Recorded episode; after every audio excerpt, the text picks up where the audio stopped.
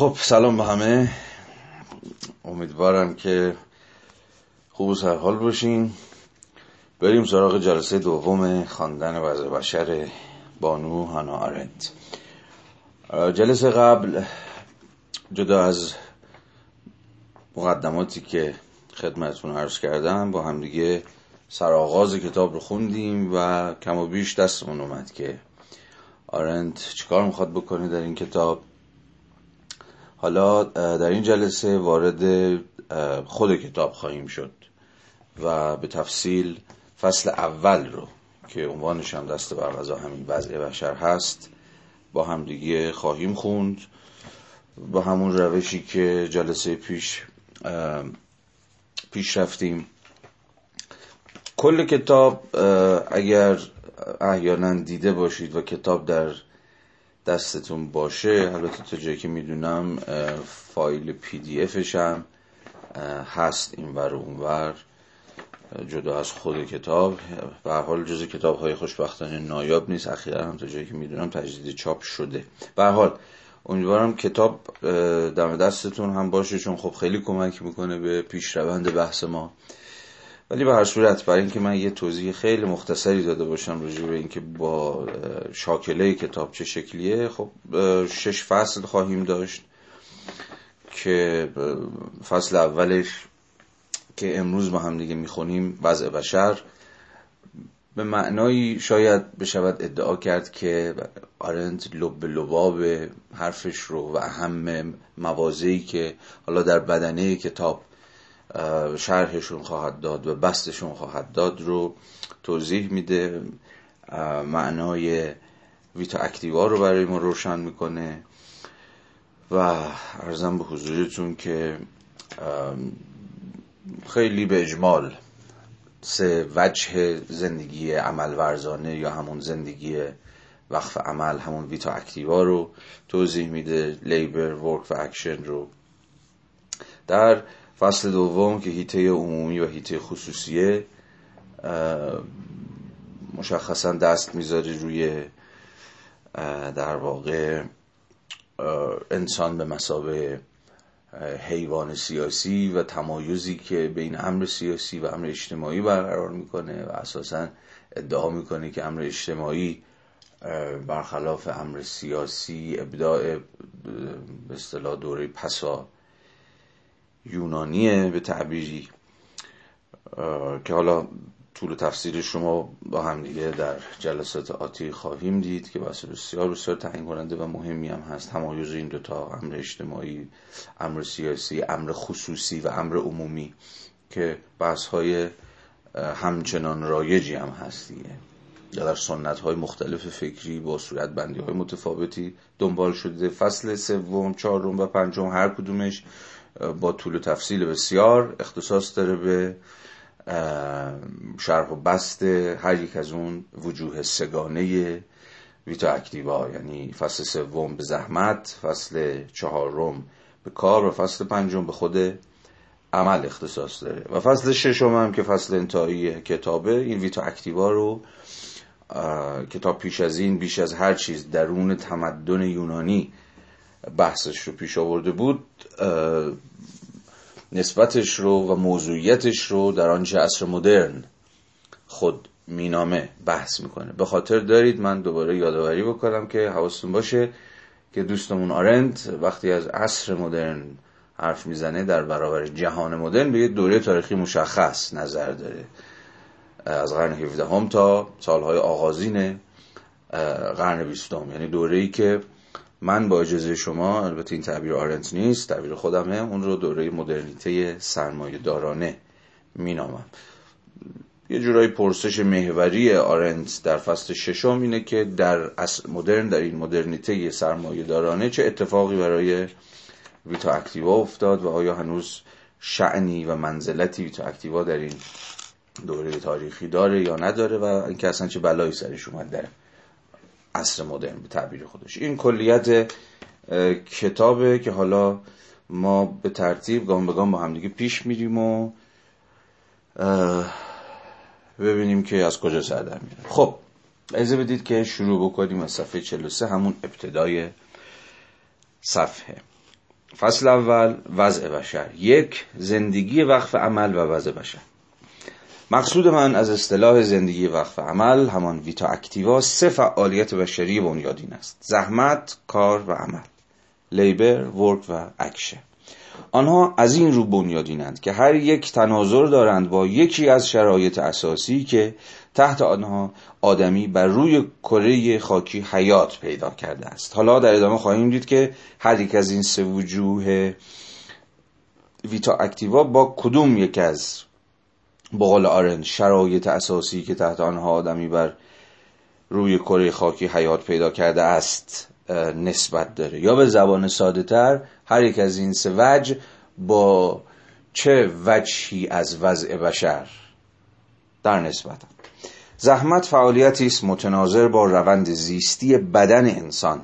که رشد خودانگیخته سوخت و ساز و زوال آن در فرجام کار در گروه هوایج و ضروریات حیاتی است که زحمت آنها را ایجاد و وارد روند زندگی می کند. وضع بشری زحمت خود زندگی است. خب به زبان خیلی ساده حرف آرنت اینه که زحمت یا همون لیبر در پیوند با وجه فیزیولوژیک بدن انسان. یعنی چی؟ در پیوند با خود می شود گفت به تعبیر خودش در پیوند با خود life خود زندگی خود bios به تعبیر یونانی کلمه. وجه آغازین هر بدنی هر زندگی بدنمندی هر حیات صرفی اینی که میباید تداوم پیدا کنه. بدن باید زنده بمونه.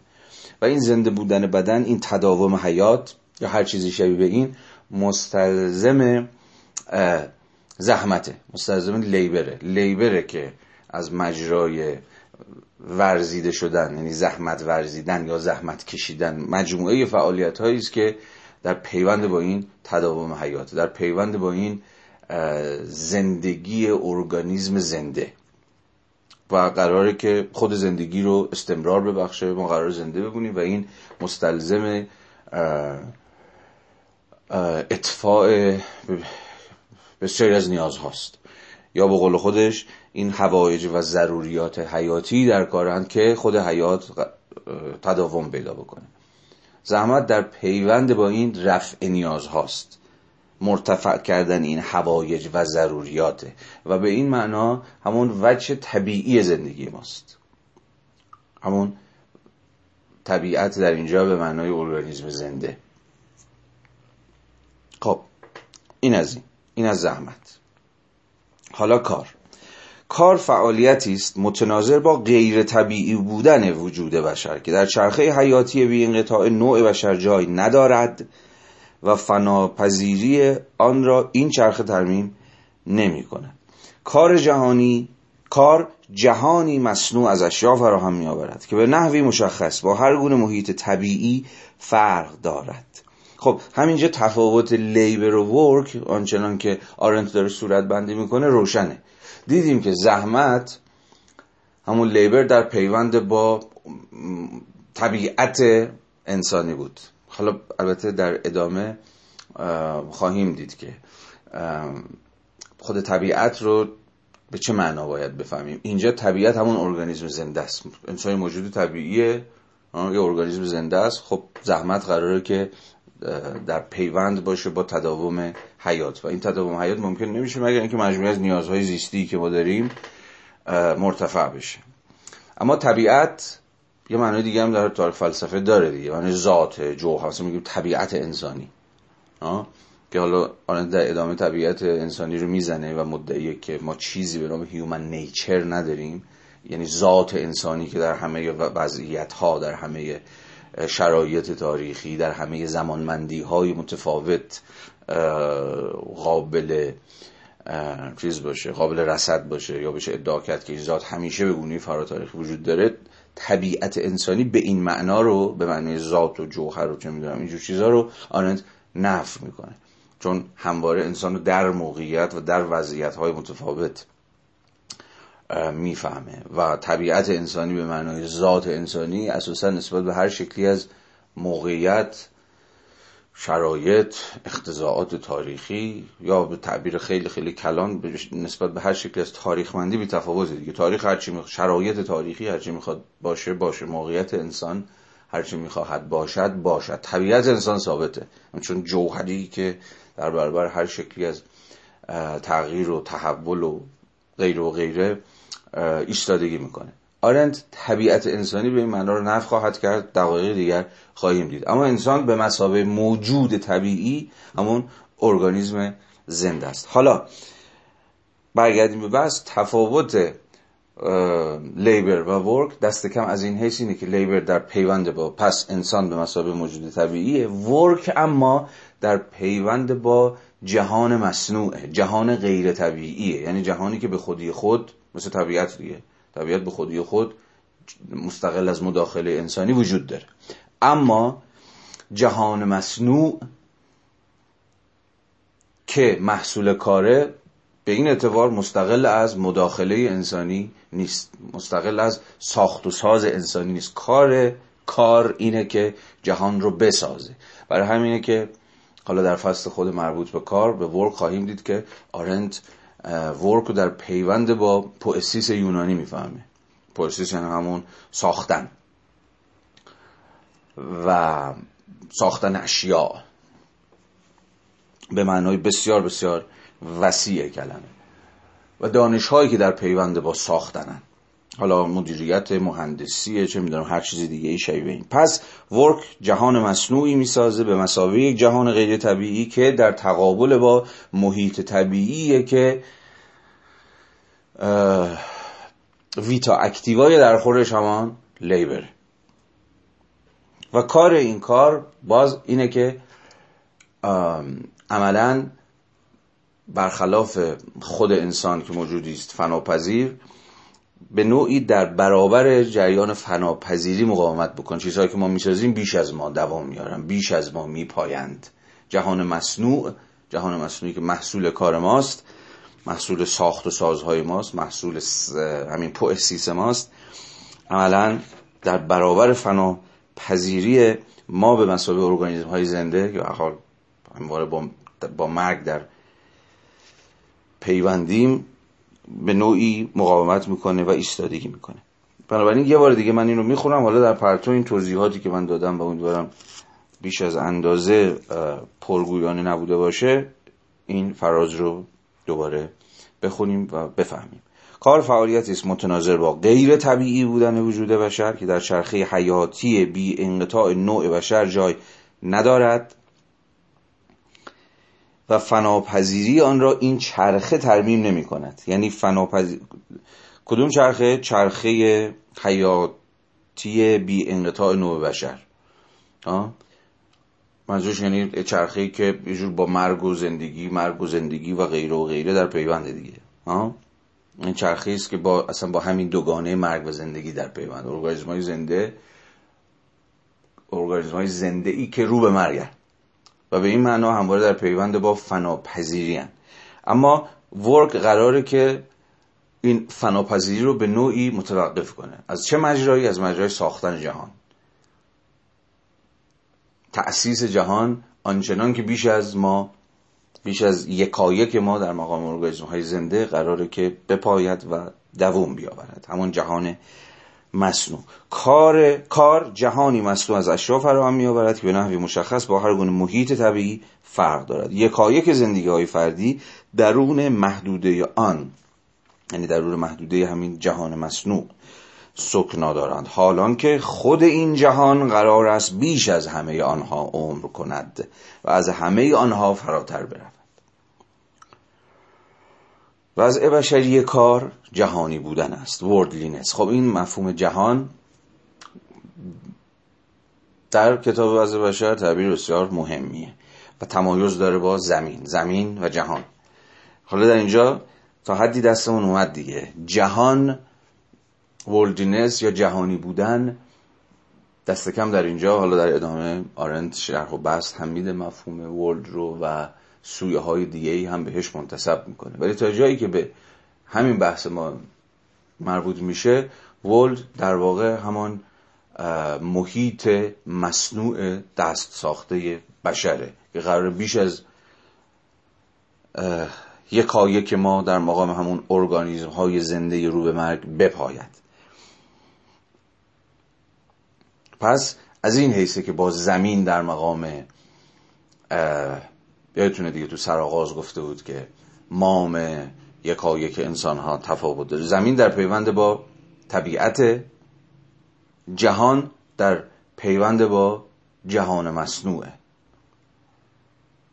تفاوتشون از این حیثه. حالا باز هم در ادامه روشنتر هم خواهد شد. نگران نباشید.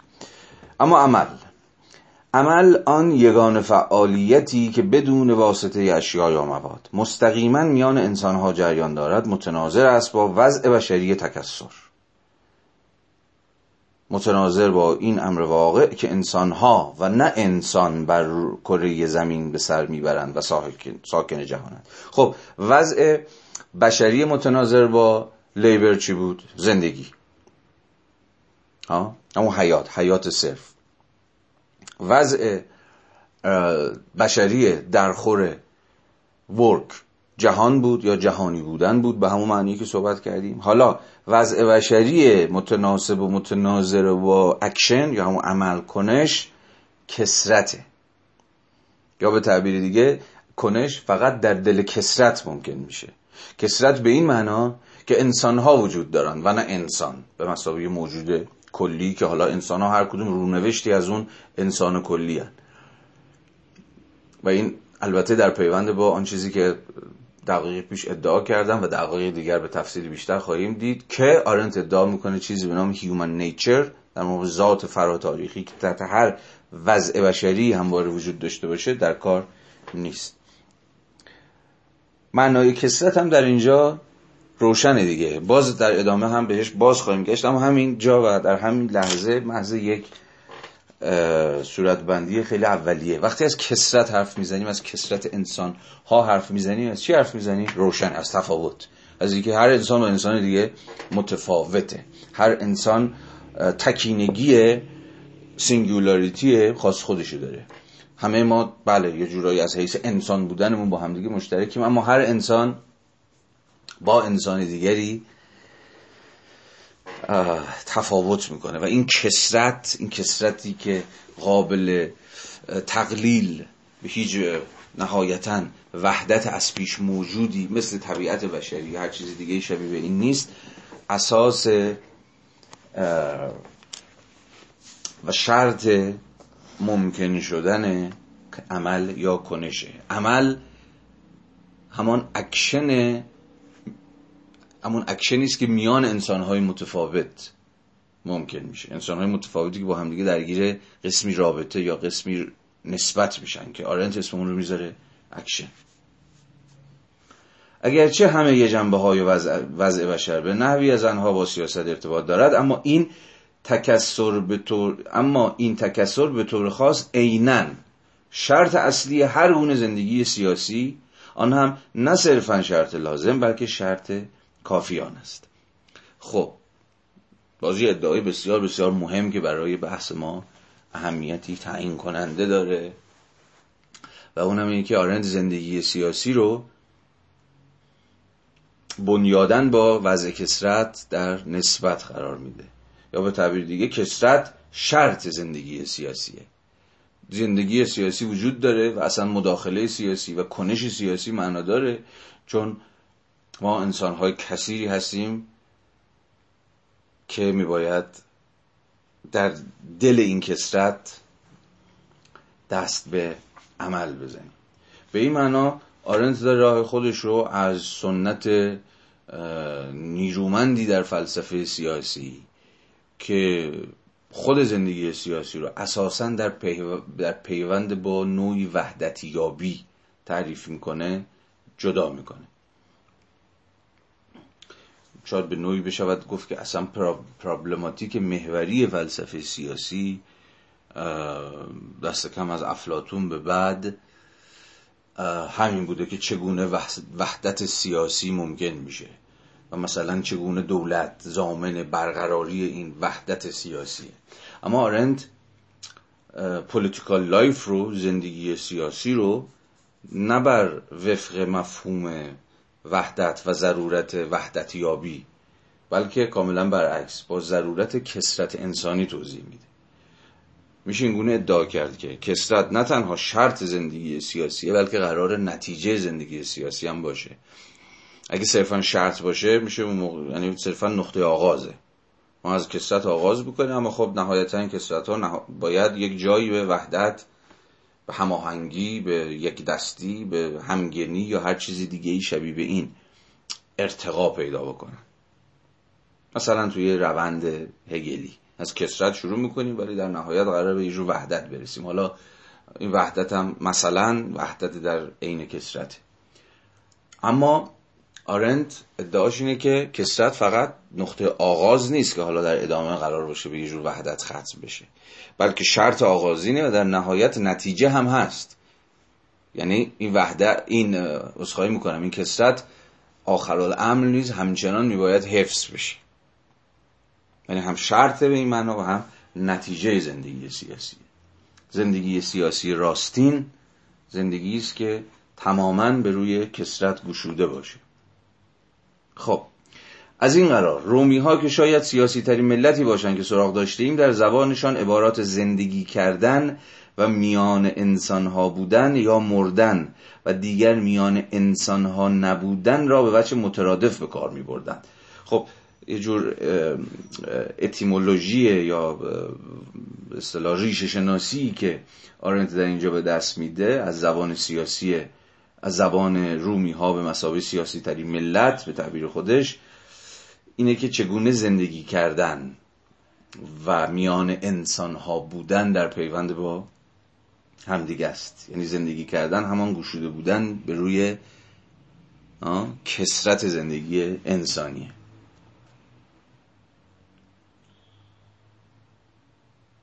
اما وضع بشری عمل در اساسی ترین صورتش حتی در, حتی در سفر تکوین یکی از کتاب های عتیق نیز مضمون است. جمله عهد عتیق از سفر تکوین. او آنها را آنها را ایتالیک کرده چون می‌خواد روی آنها تاکید کنه. او آنها را مرد و زن آفرید. یعنی همون لحظه آغاز آفرینش هم لحظه کثیر بودن انسان. مرد و زن با هم. بدون که یکی اول بیاد یکی از پیش بیاد. مرد که حالا مثلا زن از دنده چپش یا دنده راستش در اومد. نه.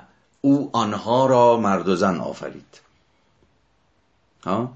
اما وضع بشری عمل. در اساسی ترین صورتش حتی در سفر تکوین نیز مضمون است. او آنها را مرد و زن آفرید. اگر دریابیم که این داستان آفرینش انسان اصولا فرق دارد با داستانی که مطابق آن خداوند ابتدا انسان آدم او هیم و نه آنها را آفرید. یعنی اول مرد هیم دیگه. آدم. اول اون آفرید. به گونه ای که تکسر و تعدد انسان ها ثمره زاد و ولد است. برای میگه دو تا روایت یا دو تا داستان از از تکوین وجود داره. یک روایت که لحظه خود آفرینش رو با لحظه کسرت های برابر مرد و زن آنها تعریف می‌کنه. و روایت یا داستان دیگه ای که یه جور تقدم و تأخر داره. اول مرد و بعد زن از پیش. اگر انسان ها روگرفت های پیوست تکثیر پذیر یک سرمشق واحد می بودند که طبیعت یا ذات آن برای همه یکسان بود یادتونه که گفتم آرنت به سراحت حالا جلوتر به سراحت خیلی بیشتری خواهد گفت که چیزی چون طبیعت یا ذات انسانی وجود نداره چون در این صورت عملا کسرت یک امر ثانویه فرعی و صرفا تزیینی می‌شد. چون همه ما به قول خودش دیگه در این صورت رونوشت های از یک اصل از یک از یک مسل افلاطونی می بودیم. و خب مسئله این می‌شد که خب این کسرت ها رو باید زد کنار تا بتونیم به اون وحدت به اون گوهره به اون جوهره به اون ذات به اون طبیعت انسانی برسیم. ولی آرنت می‌خواد بگه اصلا چنین چیزی نیست. ما رونوشت هایی تکثیر شده از یک اصل نیستیم. اگر انسان ها رو گرفت های پیوسته تکثیر پذیر یک سرمشق واحد می بودند که طبیعت یا ذات آن برای هم یکسان بود و همانقدر قابل پیش بینی که طبیعت یا ذات هر چیز دیگری پیش بینی پذیر است باری در این صورت عمل تجملی غیر ضروری و مداخله از روی هوس در قوانین عام رفتار می‌شد. خواهیم دید که چرا آرند فکر می‌کنه که در, در صورتی که انسان ها صرفا نسخه های از یک اصل می بودند و به این معنا کاملا پیش بینی پذیر می بودند همون اندازه پیش بینی پذیر که مثلا طبیعت یا ذات چیزهای دیگه پیش بینی پذیرن. خود طبیعت پیش بینی پذیره دست کم تا حدی. در این صورت دیگه کنش بی معنا می شد عمل بی معنا می شد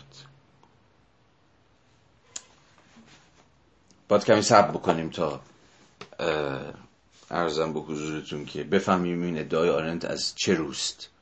فقط محض یک مقدمه و آماده شدن برای بحثی که نوبتش در آینده نزدیک خواهد رسید بگم که اساسا آرنت کنش رو و اون عمل رو اکشن رو به مثابه نوعی آغاز کردن می‌فهمه.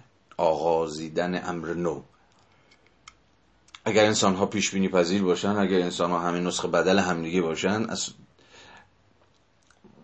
و به این معنا اگر پیش بینی پذیر باشن اساسا دیگه امر نوعی ممکن نیست. همه چیز نوعی تکرار بی تفاوت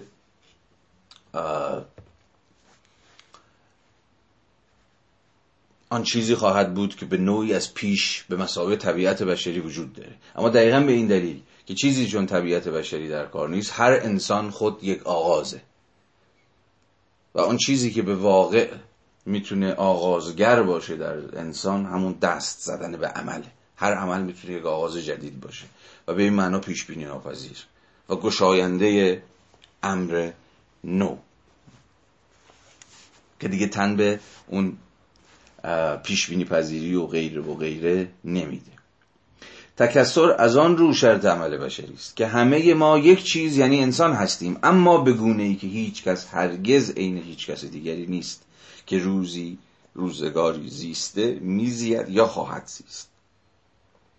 اون تأکید تام آرنت به تکینگی هر انسان رو می‌تونید در این فراز ببینید. و باز میگه دقیقا به همین دلیله که زندگی سیاسی نوعی از نسبت برقرار کردن این تکینگی ها با همدیگه است. جایی که این تفاوت ها با همدیگه رو در رو میشن با همدیگه وارد کنش و وارد عمل میشن که بیش از هر چیز مبتنی بر زبان سخن گفتن گفتار. هر سه فعالیت یاد شده و اوضاع متناظر با آنها ربط وسیقی به عامترین وضع بشری دارند. زایش و مرگ زادگی و میرندگی. زحمت نه تنها بقای فرد بلکه حیات نو را هم تضمین می کند یادتونه دیگه گفتیم لیبر در پیوند با اینه که بتونه به, به حیات تداوم ببخشه. هر فرد در مقام یک ارگانیسم زنده روزی روزگاری خواهد مرد. اما نوع بشر از مجرای لیبر تداوم پیدا می‌کنه.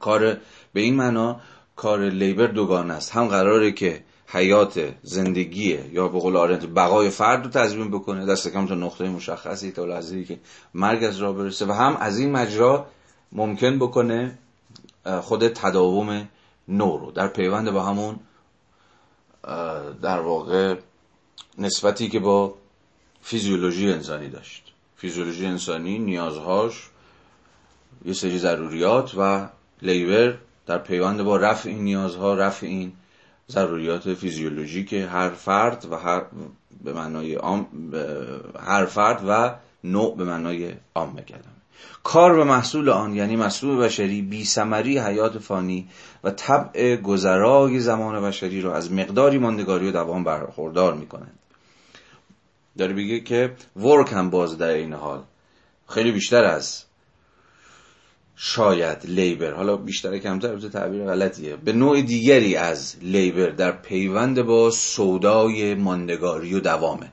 یادتونه دیگه کار ورکی بود که جهان مسلوعی میساخت که بیش از انسان میپایید. حالا این ورک می‌تونست یه ساختمون باشه می‌تونست یه اثر هنری باشه یا هر چیز دیگه شبیه این. به حال work دست در کار ساختن اشیاست. و به این معناست که در پیوند با ماندگاری و دوامه. یعنی همه اینها هم labor هم work و الان خواهیم دید هم اکشن یه جورایی در نسبت پرتنش بین زندگی و مرگ دارن دست و پا می‌زنن. عمل تا جایی که درگیر تأسیس و حفظ تنواره های سیاسی می شود پولیتیکال بادی بدن سیاسی تن سیاسی اجتماع سیاسی هیئت سیاسی یک جمع سیاسی می شود شرط یادآوری یعنی شرط تاریخ را برپا می دارد خب این تعبیر یه ذره عجیبه. باید ببینیم منظور آرن چیه که ناگهان میگه عمل از در واقع عمل شرط یادآوری یعنی شرط تاریخ را برپا میدارد. حواستون هست که می‌خواد توضیح بده که هر, هر سه اینها هم labor هم work و هم اکشن یه جورایی دارن میجنگن یه جورایی در تقلا و در کلنجارن با در نسبت هم با زایش و مرگ زادگی و میرندگی. تکلیف labor work که روشن شد. اما داره میگه کنش از مجرای عمل از مجرای یادآوری. شرط تاریخ رو برپا میداره. یعنی انگار یادآوری در پیوند با حافظه بشر مقوم تاریخه مؤسس تاریخه و تاریخ به مسابه همون یه جور با گذشته در نسبت بودن. حالا این چگونه ممکنه؟ در ادامه خواهیم دید از مجرای اون چیزی که آرنت اسمشو می‌ذاره قدرت روایت کردن. یا داستان گفتن. یادآوری بیش از هر چیز به خاطر آوردن تاریخ به تاریخ به خاطر آوردن گذشته است از مجرای روایت ها و داستان هایی که ما سینه به سینه چهره به چهره در همون نسبت انسانیمون با همدیگه تعریف می‌کنیم. شرط تاریخ به مسابه همون حافظه جمعی به یاد آوردن تاریخ از مجرای روایت ها و داستان ها این گونه است که عمل عمل انسانی در برابر مرگ یعنی در برابر فراموشی مقاومت می‌کنه. از مجرای تعریف کردن تعریف کردن گذشته روایت کردن و داستان گفتن. به وسیع ترین معنای کلمه در قبال گذشته پس مقاومت عمل در برابر مرگ یا فراموشی رو با در پیوند با قدرت های حافظه جمعی بشر یا همون recollection همون یادآوری به میانجی داستان ها و روایت ها فهمید علاوه بر عمل زحمت و کار نیز تا جایی که وظیفه دارند جهان را برای جریان بی انقطاع نوآمدگانی که به هیئت بیگانگان در جهان زاده می شوند فراهم آورند و حفظ کنند و این جریان را پیش بینی کنند و منظور کنند در زادگی ریشه دارند.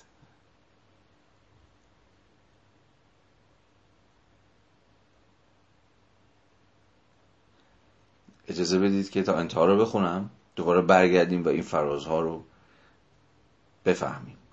چون خدا این در ادامه توضیح بسنده میده. با این حال از میان این سه عمل نزدیکترین رابطه را با وضع بشری زادگی دارد. نتالیتی زاده شدن متولد شدن که خب می‌دونید دیگه ریشه مفهوم نیشن هم هست. نیشن هم به معنای زاده شدنه یا به تعبیری کسرتی از مردم که از حیث زادگی با هم مشترکن. یعنی از حیث تولدشون نسبتی با هم دیگه دارن. حالا این نسبتشون از حیث زادگی خود داستان دیگری است. با این حال از میان این سه عمل نزدیکترین رابطه را با وضع بشری زادگی دارد. آغاز تازه ای که ذاتی زایش یا تولد است تنها از آن رو ممکن است. در جهان روی بنماید روی بنماید و احساس شود که نو آمده دارای قابلیت آغاز کردن چیزی از نو یعنی قابلیت عمل کردن است. دقیق پیش داشتم از این می‌گفتم که آرنت چگونه عمل کردن رو دست به کنش زدن رو با آغازیدن در نسبت قرار میده. هر عملی یک آغازه آغازی که می‌تونه تفاوت ایجاد بکنه و امر نوعی بیافرینه. و از همین جاست که آرنت عمل به مسابه آغاز کردن چیزی نو رو با زاده شدن با همون نتالیتی با همان زادگی در پیوند قرار میده. چون خود زاده شدن خود تولد به معنای اینکه امر نوعی یک نوع آمده ای به کسوت یک بیگانه از راه رسیده. هر کودکی که زاده میشه با خودش نوید و وعده یک آغاز نو رو میده. که چیزی سراسر متفاوت امکان ظهور و بروز داره. بنابراین برخلاف رویه غالب آرنت تولد رو و زایش رو یه جور چرخه تکرار فیزیولوژیک نمی‌فهمه. بلکه کاملا این رو گره می‌زنه اتفاقا به انسانی ترین وجه وضع بشری. یعنی همون لحظه زایش امر نو. به این معنای قوه ابتکار رگه ای از عمل و بنابراین رگه ای از زادگی ذاتی تمامی فعالیت های بشری است.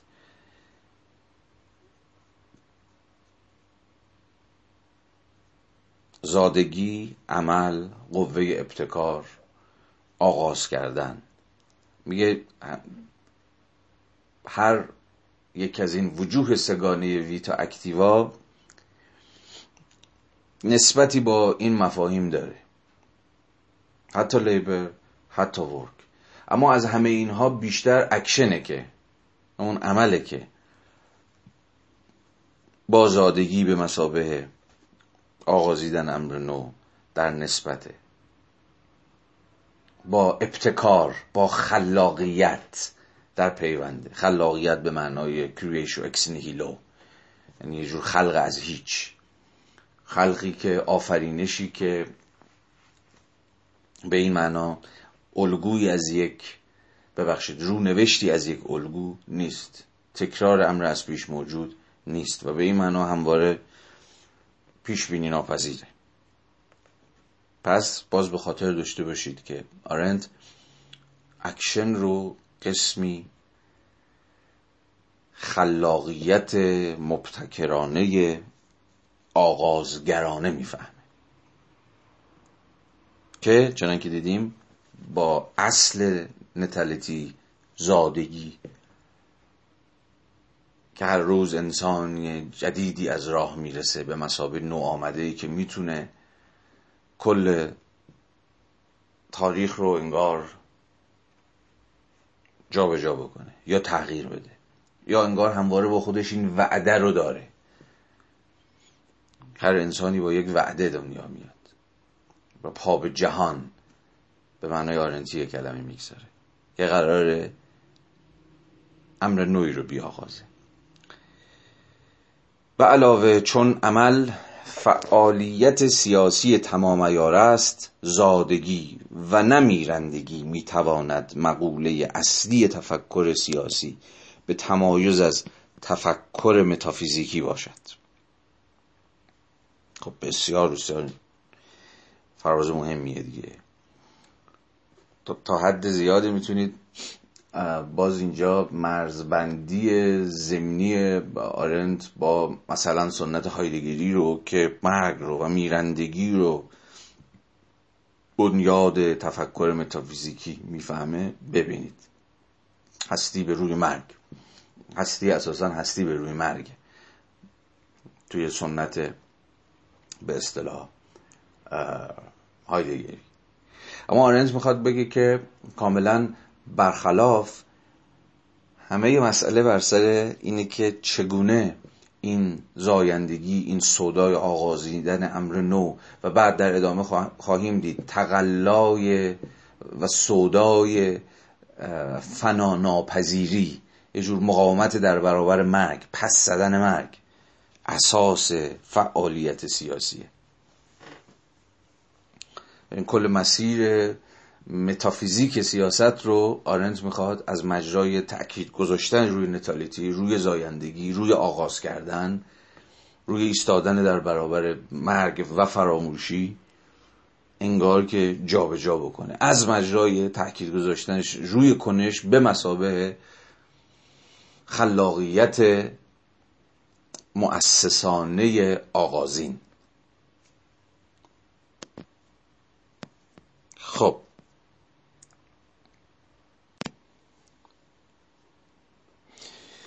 در پاراگراف بعد یعنی در پاراگراف دوم صفحه 45 آرنت بلا فاصله بحثش رو اندکی تعدیل می‌کنه. یا مشروط می‌کنه. به این اعتبار که اگر از آغازگرانگی تأسیسگرانه عمل بشری سخن میگه این رو به هیچ وجه نباید به این معنا فهمید که انسان ها به گونه آزادانه و فارغ البال و بری از موقعیت ها و وضعیت ها دست به عمل می‌زنن بلکه خود عمل با حفظ قدرت تأسیسگرانش و خلاقانش و آغازگرانش همواره درون وضعیت ها درون شرایط ممکن میشه. یعنی انسان ها همواره انسان هایی هستند به حکم تاریخمندیشون درون وضعیت های مشخص. خط دوم انسان ها موجوداتی مشروط و واقع در وضعیتند. زیرا هر چیزی که با آن رابطه برقرار می کنند بلا فاصله بدل به وضعی از اوضاع وجود آنها و شرطی از شرایط آن می شود اینجا احتمالا به یاد اون فراز معروف مارکس در جملات آغازین 18 برومر لوی بناپارت میفتیم دیگه انسان ها خود تاریخ خود را می‌سازند اما نه آنگونه که خود برگزیدند و نه تحت شرایطی که خود انتخاب کردند یعنی همواره اون دیالکتیک بین دیالکتیک پیچیده بین عاملیت ایجنسی انسانی و موقعیت ها و وضعیت هایی که این ایجنسی رو این کنشگری رو این عمل کردن رو همواره مشروط می‌کنن. آرنت هم به سراحت این وضعیت مشروط بودگی کنش یا عمل انسانی رو به رسمیت می‌شناسه. صفحه 46 خط ششم هفتم رو ببینید. هر آنچه به میل خود قدم به جهان بشری می‌گذارد یا با تلاش بشری به درون این جهان کشیده می شود به صورت بخشی از وضع بشر در می آید یعنی خود اون عملی که انجام میدیم خود محصولات این زندگی آنچه که محصول خود ویتا اکتیوای ماست. چه از جنس محصولی باشه از جنس کار و چه محصولی باشه از جنس عمل یا کنش خود به بخشی از وضعیت تبدیل میشه و از این حیث ماهیت مشروط کننده و محدود کننده ایفا می‌کنه.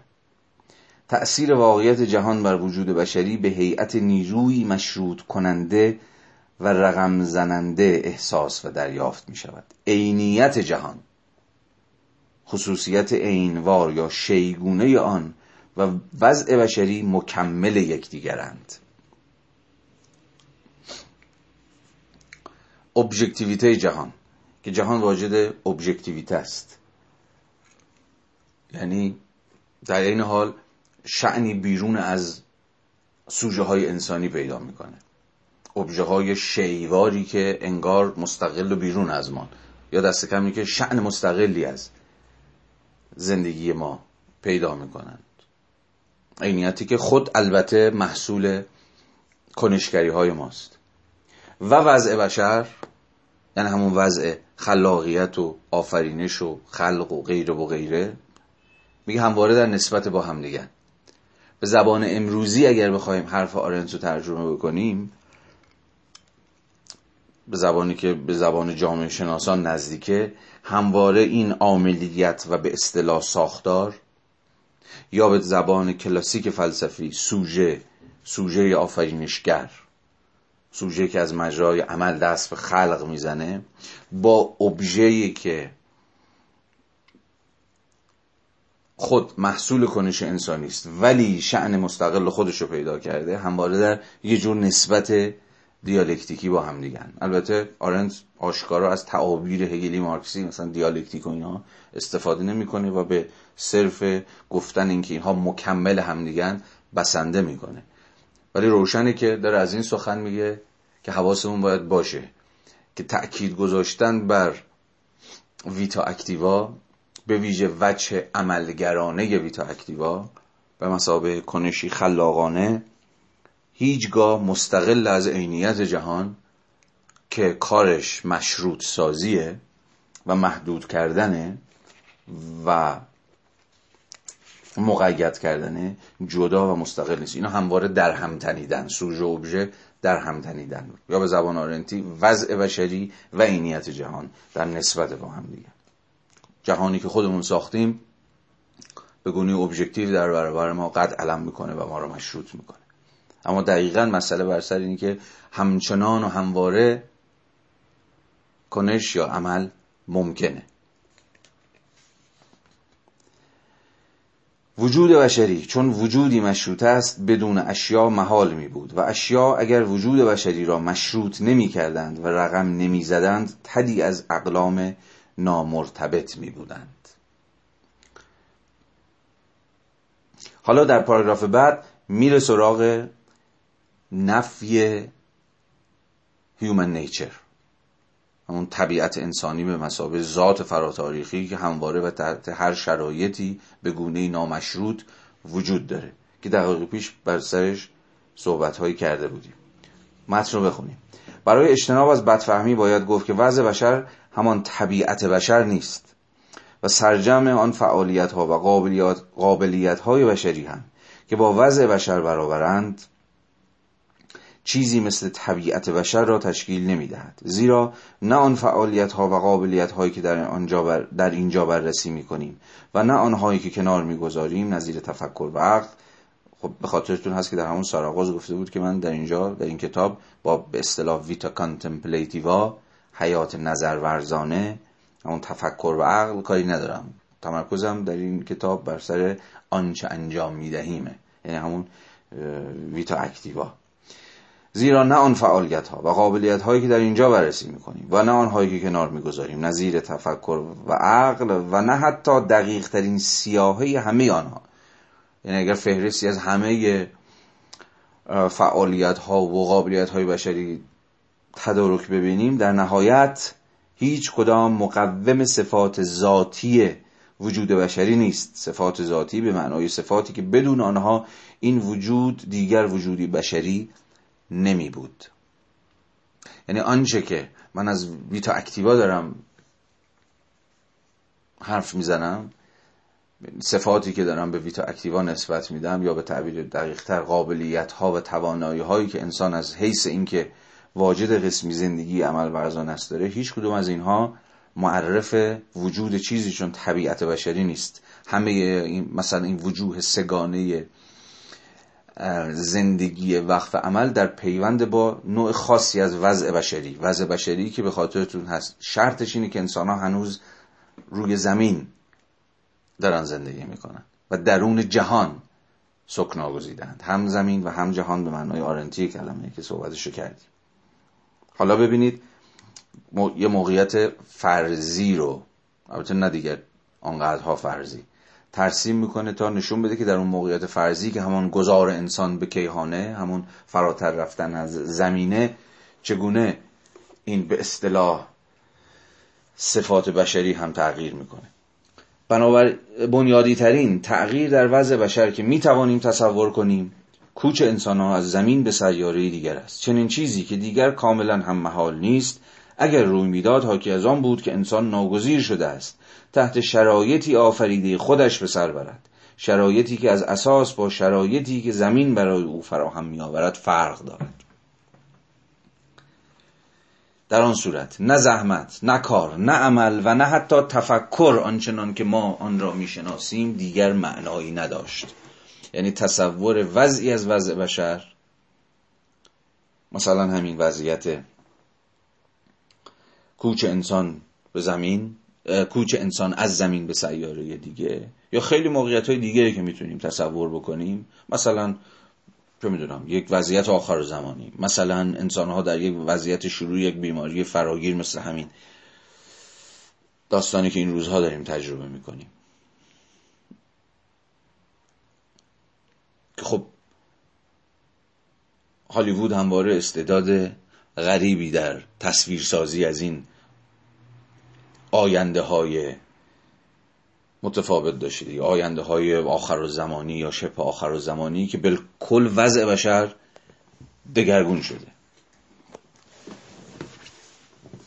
حالا یا از مجرای که خود زمین در معرض تهدیده یا از مجرای اینکه زندگی بشری پکیده و پراکنده شده و غیره و غیره.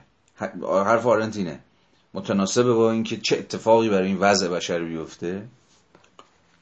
خود صفاتی هم که ما به وضع بشر نسبت میدیم دگرگون خواهد شد. با این حال حتی این کوچندگان فرضی از زمین همچنان انسان می بودند اما یگان چیزی که می توانستیم می توانستیم درباره طبیعت طبیعت داخل یومه یعنی طبیعتی که طبیعت نیست. طبیعتی که آرنت می‌خواد نفیش بکنه طبیعت بشری رو. اما یگان چیزی که می توانستیم درباره طبیعت آنها بگوییم این بود که ایشان همچنان موجوداتی مشروطند. گو اینکه آنچه مشروطشان می کند اکنون تا حد زیادی مصنوع خود آنهاست. بنابراین بنیادی ترین صفتی که آرنت یا ویژگی که و مختصی که آرنت به هر شکلی از وضع بشری نسبت میده این همین مشروط بودگیشه. مشروط بودگیش به موقعیت. آنچه که آرنت در اینجا داره میگه و صفاتی که به زندگی عمل ورزانه انسان داره نسبت میده در پیوند با اینی که انسان همچنان در زمین زندگی می‌کنه. و در جهان به سر می‌بره. در پاراگراف بعدی تا انتهای پاراگراف دوم صفحه 48 همچنان این بحث طبیعت بشری رو و تشکیک در این که اصلا چیزی به نام طبیعت بشری وجود داره که مستقل از موقعیت در هر شرایطی می‌توان انسانها رو به حکم اون طبیعت شناخت رو این بحث رو ادامه میده و به اشکال متفاوتی این تشکیک رو پیش می‌بره که من دیگه با اجازه شما از این فرازها میگذرم. اما ادعای آرنت رو به خاطر خواهیم سپرد دیگه. و اون اینکه چیزی چون طبیعت بشری در کار نیست و طبیعت بشری همون وضع بشری نیست. وضع بشری همان بودن در موقعیت های مشروط کننده است. حالا بیایید صفحه 48 سر تیتر اصطلاح زندگی وقف عمل. در اینجا آرنت وارد بحث مفصلی راجع به خود مفهوم ویتو اکتیوا میشه و اینکه خب اساس ترمینولوژیک واژه شناختی و معنا شناختی اصلا زندگی وقف عمل چیست و چگونه باید اون رو بفهمیمش. که حالا پیش میریم.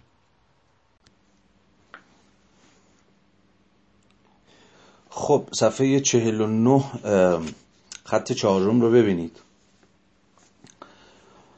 خود این اصطلاح این همین اصطلاح ویتا اکتیوا که در فلسفه قرون وسطا ترجمه متعارف یا معیار اصطلاح ارسطویی بایوس پولیتیکوس یا همون زندگی سیاسی بود پیشا پیش در آثار آگوستین آمده است که در آنجا به صورت فلان و فلان هنوز معنای اولیه و اصلی آن را منعکس می کند.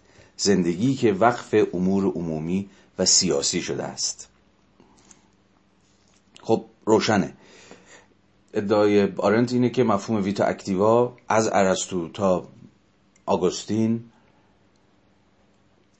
حضورای قرن چهارم پنجم بعد از میلاد همچنان در پیوند با بیش از هر چیز زندگی سیاسیه. یا زندگی وقف عمل در واقع همان زندگی وقف امور عمومی و سیاسی است. حالا ببینیم که این مفهوم چگونه شرح و بست پیدا می‌کنه. ارسطو میان سه شیوه زندگی یا همون بایوس تمایز می نهاد سه شیوه زندگی که انسانها در حالت آزادی یعنی در استقلال کامل از هوایج زندگی و روابط ناشی از آنها ممکن است انتخاب کنند.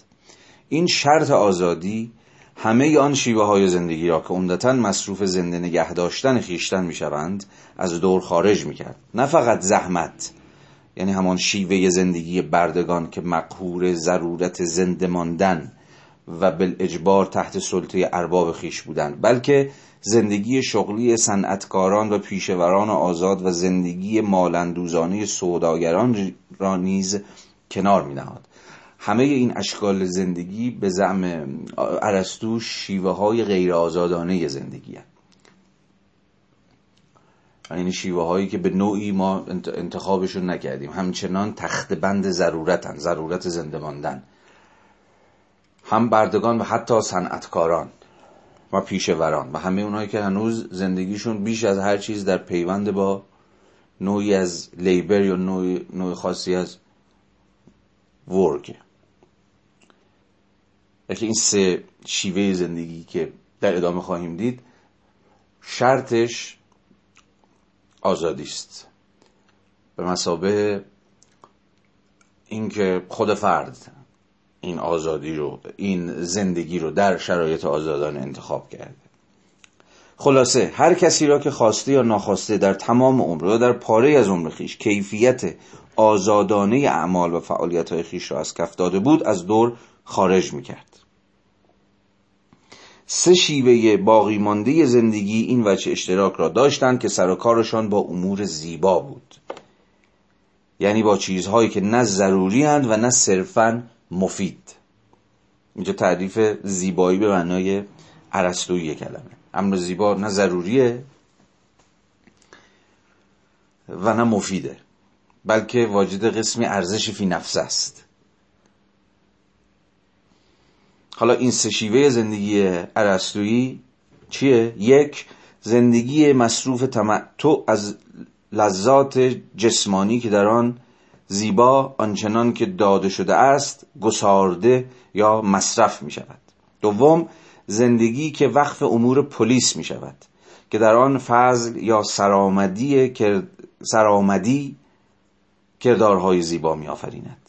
و زندگی فیلسوف که مصروف کاوش و تأمل در امور ابدی است که زیبایی لایزال آنها نه ممکن است از طریق مداخله مولدانه انسان به وجود آید و نه امکان دارد که به واسطه گساردن یا مصرف شدن آنها به نزد انسان دستخوش تغییر شود. پس سه شیوه زندگی آزادانه ای که ارسطو ازش سخن میگه در پیوند با امر زیبا یک زندگی لذت جویانه زندگی سیاسی و زندگی فیلسوفان است.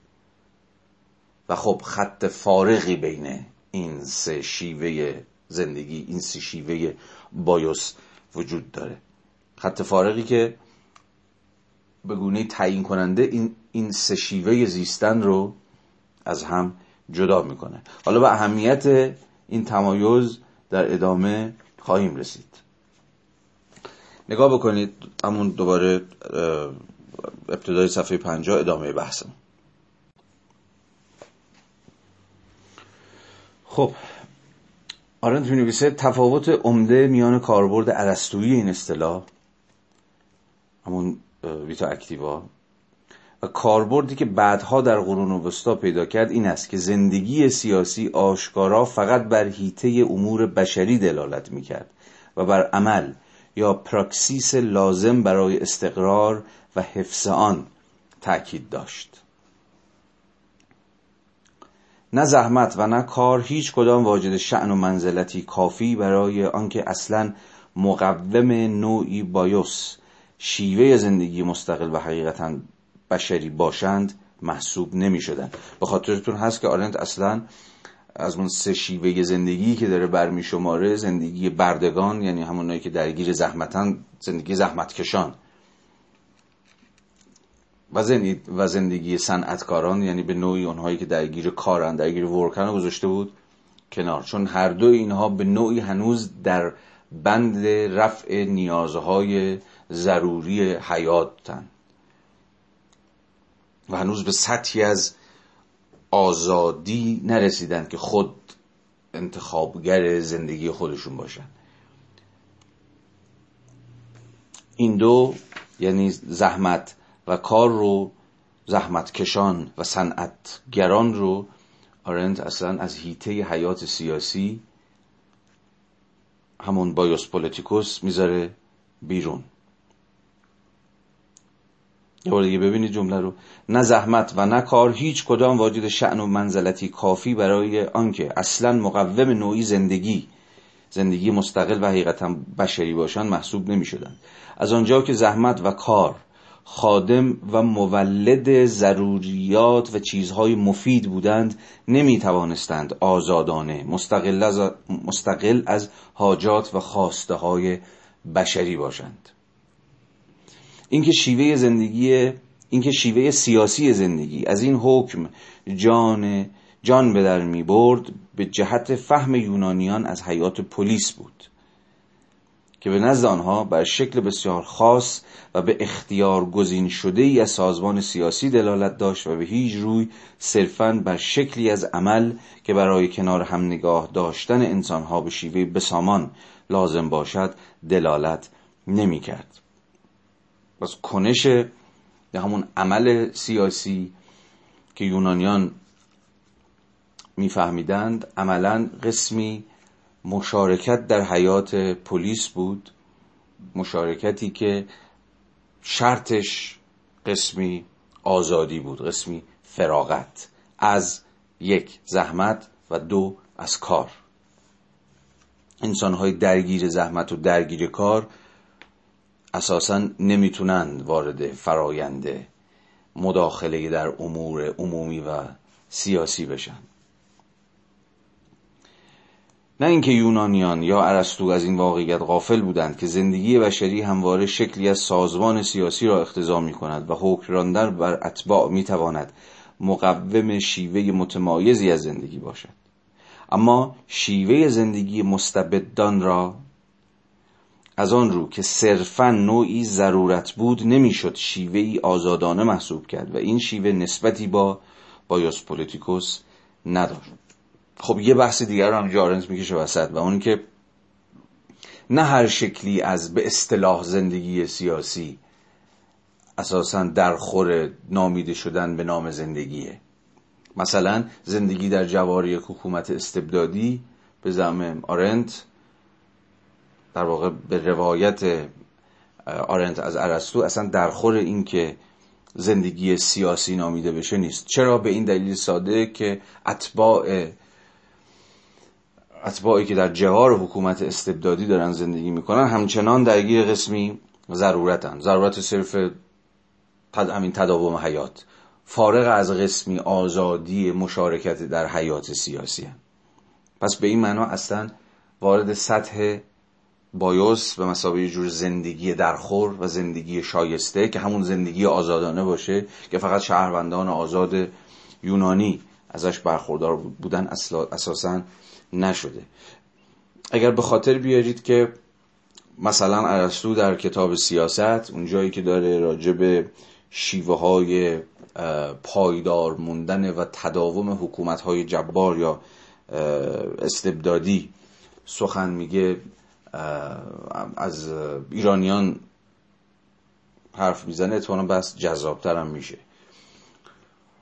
به این معنا که از این حرف می‌زنه که ویژگی حکومت های استبدادی چیه؟ یا حکومت های استبدادی یا جبار؟ از مجرای چه ساز و کارهایی حکومت خودشون رو تداوم میبخشن؟ اجازه بدید یه فراز جذابی رو از سیاست ارسطو بخونم که کاملا در این در پیوند با همین بحث‌های آرنته و می‌تونه به فهم اون چیزی که آرنت داره اینجا به تبعیت از ارسطو ادعا می‌کنه بسیار کمک بکنه. اینکه چرا زندگی در جوار حکومت‌های استبدادی اساسا زندگی سیاسی نیست و کاملا در تخت بند ضرورت صرف تداوم حیات صرف بقاست و فاقد آزادیه در صفحه 247 کتاب سیاست به ترجمه حمید عنایت که نسخه استانداردی هم هست فکر کنم صفحه بندیاش در نسخه های مختلفش هم همچنان همین باشه. از ویژگی های حکومت های استبدادی سخن میگه ارسطو اینکه چه می‌کنن و چه نمی‌کنن. مثلا ویژگی دوم و سومش بسیار بسیار به بحث ما نزدیکه. ویژگی دوم این حکومت ها از جمله حکومت ایرانیان من کردن خانهای همگانی و باشگاه ها و آموزش. و به طور کلی هر وسیله است که بر اعتماد مردم به یکدیگر بیافزاید و آنان را دانا و برمنش گرداند. اولین کاری که حکومت های استبدادی می کنند از جمله حکومت ایرانیان دست کم به روایت آقای ارسطو اینه که باشگاه ها خانهای همگانی محیط هایی که مردم جمع میشن دور همدیگه و آموزش می‌بینن و به اصطلاح از مجرای همون کنش با هم درگیر ارتباط میشن و فرهیخته میشن و چیزهای شبیه به این رو من می‌کنه. ویژگی سوم من کردن انجمنهای فرهنگی و مجامع بحث و گفتگو و جلوگیری از آشنایی مردم با یکدیگر زیرا آشنایی فزاینده تفاهم است. خب خیلی درخشانه. ویژگی که داره ارسطو نسبت میده به حکومت های استبدادی از جمله ایرانیان و اون اینکه انجمن های فرهنگی و هر شکل از بحث و گفتگو رو به زبان آرنتی هر شکل از کنش رو کنش ارتباطی بین شهروندان رو منع می‌کنن. هر شکلی از جمع شدن با هم بودن و درگیر گفتگو شدن رو. ممنوع اعلام می‌کنن چرا به, به, این به زبان ارسطویی؟ زیرا آشنایی فزاینده تفاهم است. باز به زبان آرنتی برگردیم. میشه فهمید که چرا به زم او به باز در ادامه سنت عرستویی حکومت های استبدادی اساسا زندگی سیاسی رو در جوار خودشون ناممکن می‌کنن. چون به این, به این, به این اعتبار که شهروندان رو از هم جدا می‌کنن. امکان انجمن شدن جمع شدن و بحث کردن و گفتگو کردن و آشنا شدن و تفاهم برقرار کردن به معنای باز آرنتی کلمه امکان کنش رو ناممکن می‌کنن. بنابراین زندگی ناآزادانه در جوار حکومت های استبدادی اساسا زندگی سیاسی نیست. یا زندگی سیاسی در جوار این حکومت ها عملا غیر ممکنه. شهروندان از اینکه مداخله کنند در امور عمومی و در امور سیاسی پیشاپیش من میشه. ادامه بدیم. با زوال پلیس اصر باستان به نظر می رسد آگوستین آخرین کسی بود که دست کم می دانسته است شهروند بودن یعنی همون فرد آزاد بودن آزاد بودن به معنای آزاد بودن از زحمت آزاد بودن از کار. زمانی چه معنایی داشت؟ یعنی در عصر دموکراسی آتنی. اصطلاح ویتا اکتیوا معنای بالاخص سیاسی خود را از دست داد. و دلالت کرد بر هر قسم درگیر شدن فعالانه در امور این جهان. خب به یک شیفتی به یک چرخش معنایی در قرون وسطا آرنت داره اشاره می‌کنه که نتیجه زوال پلیس یونانی بود. وقتی که پلیس یونانی رو به زوال رفت و دیگه زندگی سیاسی به مسابقه زندگی که مستلزم مداخله شهروندان آزاد. آزاد به همون معنی که ازش سخن گفتیم. در امور عمومی و سیاسی بود. معنای خودش رو از کف داد و بعدها عصر هلنیستی و رواقیون و کلبی, مسلک، کلبی مسلکی و غیره و غیره سر کلش پیدا شد که حالا داستانش مفصله. باز در ادامه بهش خواهیم پرداخت. در چنین وضعیتی دیگه ویتا اکتیوا اون معنای سیاسی عرستوی خودش رو همون زندگی وقف امور عمومی و سیاسی رو از کف داد و تبدیل شد به معنای بسیار عامی پیدا کرد و تبدیل شد به درگیر شدن فعالانه در امور جهان. یعنی لیبر و ورک هم به بخشی از ویتا اکتیوا تبدیل شد. که چنان که دیدیم ارسطو اساسا این رو یعنی لیبر و ورک رو بیرون گذاشته بود از سطح تحلیل خودش از ویتا اکتیوا که براش همون بایوس پولیتیکوس بود. بی تردید از اینجا نتیجه نمی شود که کار و زحمت در سلسله مراتب فعالیت های بشری بشری خود را به مرتبه ای بالاتر برکشیده بودند و اکنون هم شعن زندگی وقف سیاست شده بودند. بلکه قضیه کاملا برعکس بود. اکنون عمل کنش همون معنای کنش سیاسی نیز در زمره هوایج زندگی زمینی به شمار می‌رفت. به طوری که نظر و نظرورزی bios theoretikos زندگی وقف نظر که در زبان لاتین به vita contemplativa برگردانده شد یگانه شکل حقیقتا آزادانه زندگی باقی ماند. خب اتفاق بسیار مهمی به زعم آرنت اینجا افتاده. اگر تا پیش از این یعنی در عصر polis یونانی همون دموکراسی آتنی زندگی سیاسی زندگی آزادانه بود یا یکی از زندگی های آزادانه بود اون سه شکل زندگی آزادانه که ارسطو معرفی کرده بود. زندگی لذت جویانه زندگی سیاسی و زندگی فیلسوفانه که هم هر سه اینها قسمی زندگی آزادانه بودند. به زم آرنت در قرون در عصر باستان در عصر پساعتنی تنها فعالیتی که یا تنها زندگی که با یه جور زندگی آزادانه در پیوند بود زندگی فیلسوفانه بود. یعنی زندگی نظرورزانه. به قول خودش یگان شکل حقیقتا آزادانه زندگی باقی ماند زندگی سیاسی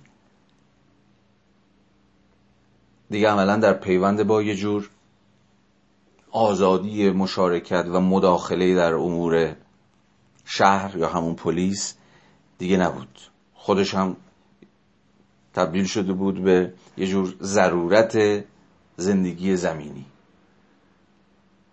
یه جور مداخله احتمالا از سر ناچاری. تنین معاصر بحث های آرنت رو احتمالا هممون می‌تونیم لابلای این خطوط بشنویم دیگه. حالا روشنتر هم خواهد شد. ببینید در ادامه رو. با این حال برتری نظرگیر نظرورزی بر هر نوع فعالیتی و این رأییه که به شکل جالبی نزد خود ارسطو هم هست دیگه. جلسه اول هم اشاره کردیم که ارسطو در واقع زندگی فیلسوفانه رو همون شکل سوم زندگی آزادانه. برترین شکل زندگی می‌دونه. با این حال برتری نظرگیر نظرورزی بر هر نوع فعالیتی از جمله عمل از اکشن که وقف زندگی سیاسی بود اصل و منشأ مسیحی ندارد. این برتری را در فلسفه سیاسی افلاتون میابیم که در آن کل سازماندهی مجدد آرمانی حیات پلیس نه تنها با بصیرت برتر فیلسوف هدایت می شود بلکه قایتی جز مقدور ساختن شیوه زندگی فیلسوف ندارد. آرنت داره میگه این زوال پلیس زوال پلیس در عصر باستان عصر پسا آتنی عصر پسا مسیحیت ریشه هاش به نوعی ریشه های دست کم تئوریکش ریشه های نظریش تو خود افلاتونه و حتی دیدیم دیگه رگه هایش در خود ارسطو هم هست. یعنی جایی که زندگی نظرورزانه در خورترین و عالیترین شکل زندگی آزادانه است نه زندگی سیاسی. چون کسی که به واقع فارغ الباله و در آزادی محض فعالیت می‌کنه فیلسوفه. با یه جور فراغت و سکون و آرامش و قرار.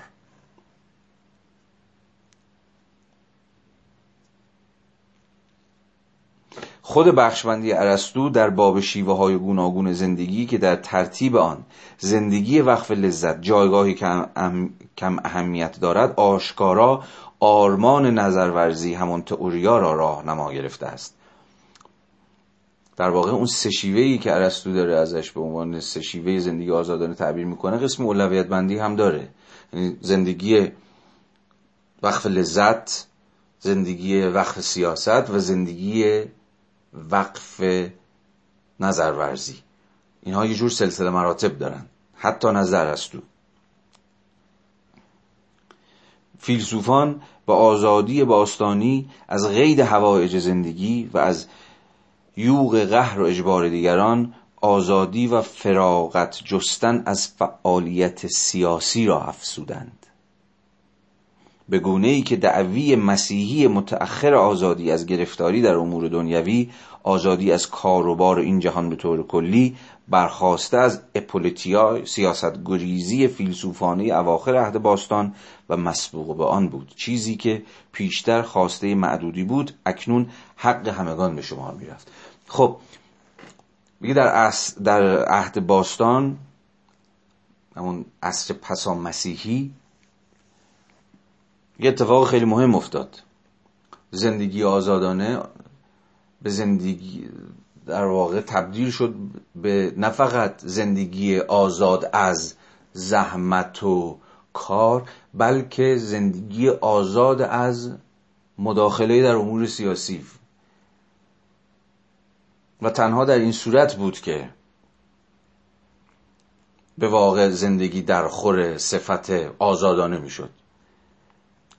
که بیش از هر کسی تعلق داشت به یه جور زندگی فیلسوفانه. فیلسوف فارغ از هم از labor هم از work و هم از اکشن. و این حتی تا همین امروز هم با تصور ما از فیلسوف مسابقه فیگوری که خودش رو درگیر و دربند هیچ شکلی از زحمت و کار و کنش نمی‌کنه همچنان هماهنگه. میگه عهد باستان اون آزادی و فراغت جستن از زحمت رو کار رو بهش بسنده نکرد بلکه فراغت از زندگی سیاسی رو هم بهش علاوه کرد. و به این معنا فضا رو برای قسمی نظرورزی انتظایی به مسابه بالاترین و عالیترین درجه زندگی آزادانه گشود. که با زندگی زاهدانه مسیحی هم انگار به نوعی در پیوند بود.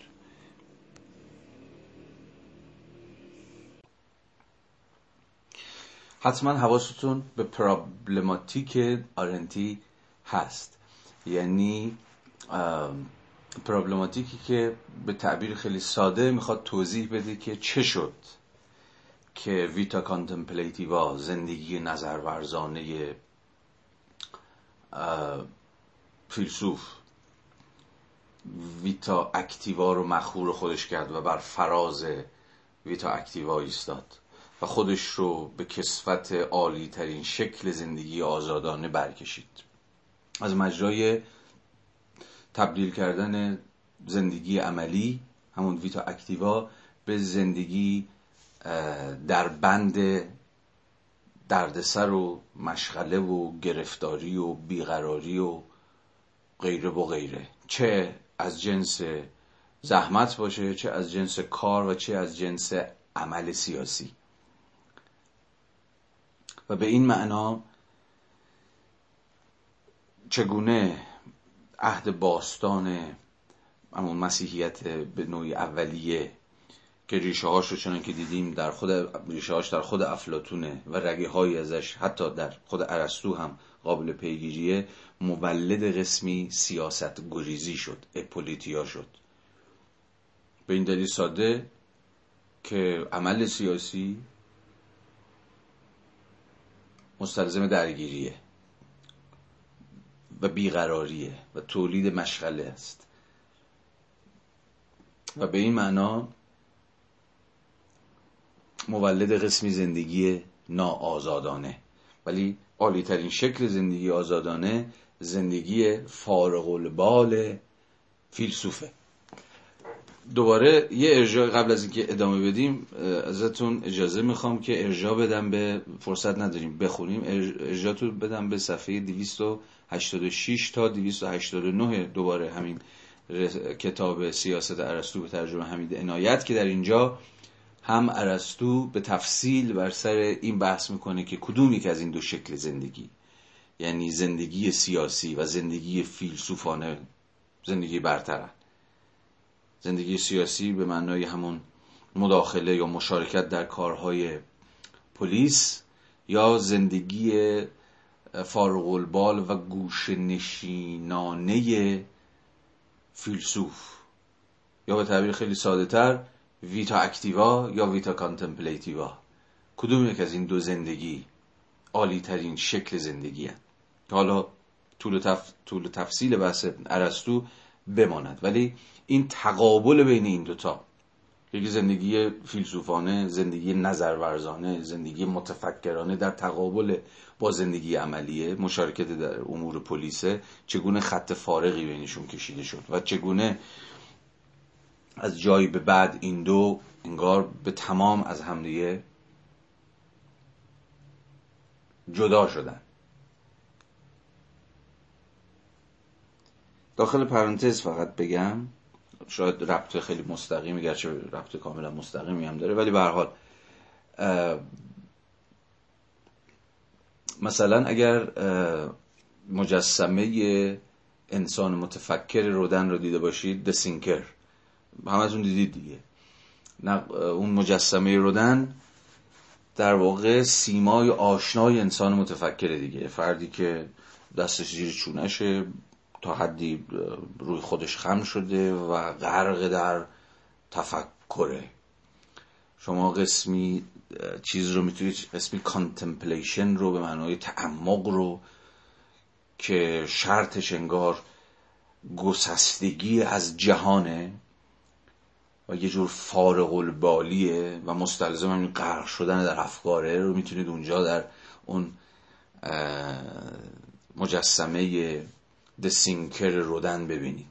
یعنی تأییدیه بر همین تزارنتی که اصلا چگونه ویتا کانتمپلیتیوا یا خود تفکر زندگی نظر ورزانه به مسابقه زندگی بیرون از پلیس یا به تعبیر بهتر بیرون از مشغله ها و درگیری های پلیس یعنی زندگی عمومی و سیاسی تعریف می شد و در واقع مجسمه رودن هم تاییدیست بر همین.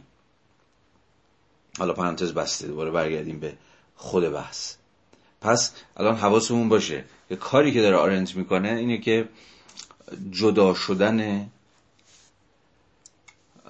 vita contemplativa و vita activa رو داره توضیح میده. و چگونه اینکه اولی یعنی زندگی نظر ورزانه vita activa رو در خودش بلعید یا بالای سرش ایستاد و خودش رو به مثابه عالی ترین شکل زندگی آزادانه جا زد. ادامه بدیم. صفحه 51 پاراگراف آخر. بنابراین اصطلاح ویتا اکتیوا که شامل تمامی فعالیت های بشری است و از منظر و موضع قرار و آرامش مطلق نظرورزی تعریف شده است یا به تعبیر بهتر در تقابل با قرار و آرامش و آزادی و فراغتی که زندگی نظرورزانه داره ویتا اکتیوا تبدیل میشه به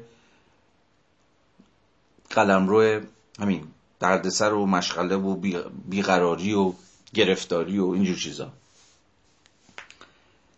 در مقایسه با زندگی سیاسی یونانی همخانی بیشتری با بیقراری یونانی دارد که ارسطو آن را مشخصه هر فعالیتی می‌دانست. مشخصه هر فعالیتی قسمی بیقراریه. یعنی عدم سکون عدم آرامش عدم فراغت هر شکلی از اون وجوه سگانه ویتا اکتیوا چه زحمت باشه چه کار باشه چه عمل باشه با قسم بیقراری در پیونده. اما در برابر زندگی آرام و قرار یافته نظر ورزانه قرار داره. که شرطش فراغت از ویتا اکتیواست. فیلسوف نه کاری به زحمت داره نه کاری به کار داره و نه کاری با عمل. در قلمرو خصوصی خودش درگیر نظرورزی است. از زمان ارسطو تمایز میان قرار و بیقراری میان کنار جستن تقریبا مشتاقانه از تحرک فیزیکی خارجی و هر نوع فعالیت حساستر و سرنوشت سازتر از تمایز میان شیوه سیاسی و شیوه نظری زندگی بوده است. زیرا در نهایت می‌توان آن را درون هر سه شیوه زندگی پیدا کرد. همون تحرک فیزیکی خارجی و اینا رو میشه در هر کدوم از اون سه شیوه زندگی یافت. این تمایز همانند تمایز میان جنگ و صلح هست همچنان که جنگ به خاطر صلح در می‌گیرد هر نوع فعالیتی حتی روندهای تفکر محض نیز باید به قرار و آرامش مطلق نظرورزی منتهی شود. توضیح این که چگونه این زندگی نظرورزانه در واقع فیلسوف مترادف شد با قسمی قرار و آرامش مطلق. هر گونه حرکتی حرکات بدن و نفس افسون بر حرکات سخن و تعقل باید پیش روی حقیقت متوقف شود. دوباره می‌تونم به مجسمه رودن ارجاع بدم. اگه سرچم بکنید دسینکر رودن می‌تونید این مجسمه رو ببینید که همتون دیدید چون اینقدر دست به دست شده. بدنی آرام و مچاله در خود که فاقد به رغم اینکه بدن ورزیده ای داره خب با یه کلاسیسیزم اصل رودن هم تعلق خاطر رودن به جور کلاسیسیزم هم در پیونده. اما در این حال بدنی است آرام و قرار یافته ای که فاقد هر شکلی از حتی تفک... تحرک فیزیکیه. برای همین هم هست که آرنت میگه هر گونه حرکتی حرکات بدن و نفس افسون بر حرکات سخن و تعقل باید پیش روی حقیقت متوقف شود. حقیقت خواه حقیقت باستانی هستی باشد. خواه حقیقت مسیحی خدای حی حاضر تنها در سکون انسانی کامل می‌تواند خود را عیان کند. خب ادعای تعیین کننده ای داره مطرح می‌کنه آرنت و اینکه اصلا خود آشکارگی حقیقت همون آلسیا به معنای عام بکنیم که حقیقت آشکار بشه در گروه تبری جستن از هر شکلی از کار و مشغله و زحمت و عمل و اینهاست. در گروه قسمی سکون انسانی محضه. فقط در اون سکون و در اون قراره که و نه در بیقراری ویتا اکتیوا که حقیقت ممکن خودش رو بر ما آشکار بکنه. اجازه می‌خوام که ارجاع بدم به پانویس 15 صفحه 62 البته پانویسی که ما بهش رسیدیم پانویس 12 ولی از اون موضوعیت دارتر در این بحثی که آرنت داره مطرح می‌کنه پانویس 15 که کاملا با این بحث در نسبته. لطفا ببینیدش اگر البته کتاب در دستتونه. در پانویس 15 آرنت در صفحه 62 می نویسه بیزاری دیرینه فیلسوفان از وضع بشری بدنمندی یا تجسد همان تحقیر باستانی هوایج و ضروریات زندگی نیست. تابع ضرورت بودن فقط یک جنبه از جوانب وجود بدنمند بود و بدن آنگاه که از این ضرورت خلاصی پیدا می‌کرد استعداد جلوه نابی را میافت که یونانیان زیباییش میخواندند. بدن زمانی که از ضرورت فارغ میشه یعنی از هر شکل تحرک فیزیکی از کار از زحمت از کنش فارغ میشه تازه مستعد این میشه که جلوه نابی از خودش نشون بده که همون به تعبیر یونانی زیبایی باشه که شرطش همون فراغت و آزادی است. فیلسوفان از روزگار افلاتون به این طرف بیزاری از, هر... از هر نوع حرکت را. به بیزاری از اینکه مقهور خواسته های جسمانی باشیم علاقه کردند.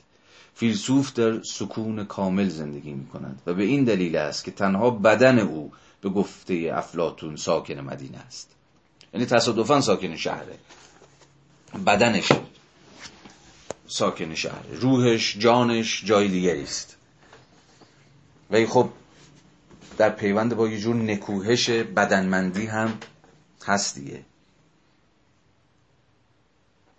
چون بدن به حال بدن فیزیکی ما رو درگیر تحرک و کار و مشغله و هر چیزی شبیه به این می‌کنه که مولد بیقراریه. مولد مشغله و دردسره. فیلسوف در سکون کامل زندگی می کند و به این دلیل است که تنها بدن او به گفته افلاتون ساکن مدینه است. اصل و منشأ سرزنش اولیه‌ای هم که در قالب لفظ فضولی یا سرک کشیدن در کارهای گوناگون نصار کسانی می‌شد که عمر که عمر خود را در سیاست میگذراندند همینجاست. نکته جالبیه.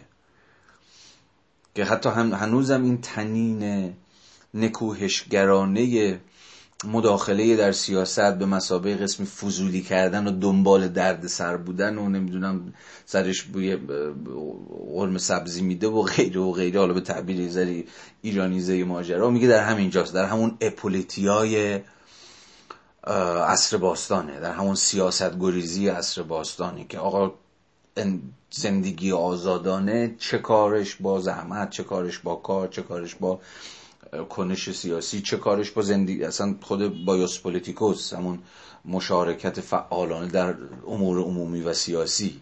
زندگی آزادانه مستلزم اون فراغته مستلزم اصلا سرک نکشیدن و فضولی نکردن و مداخله نکردن در امور سیاسیه.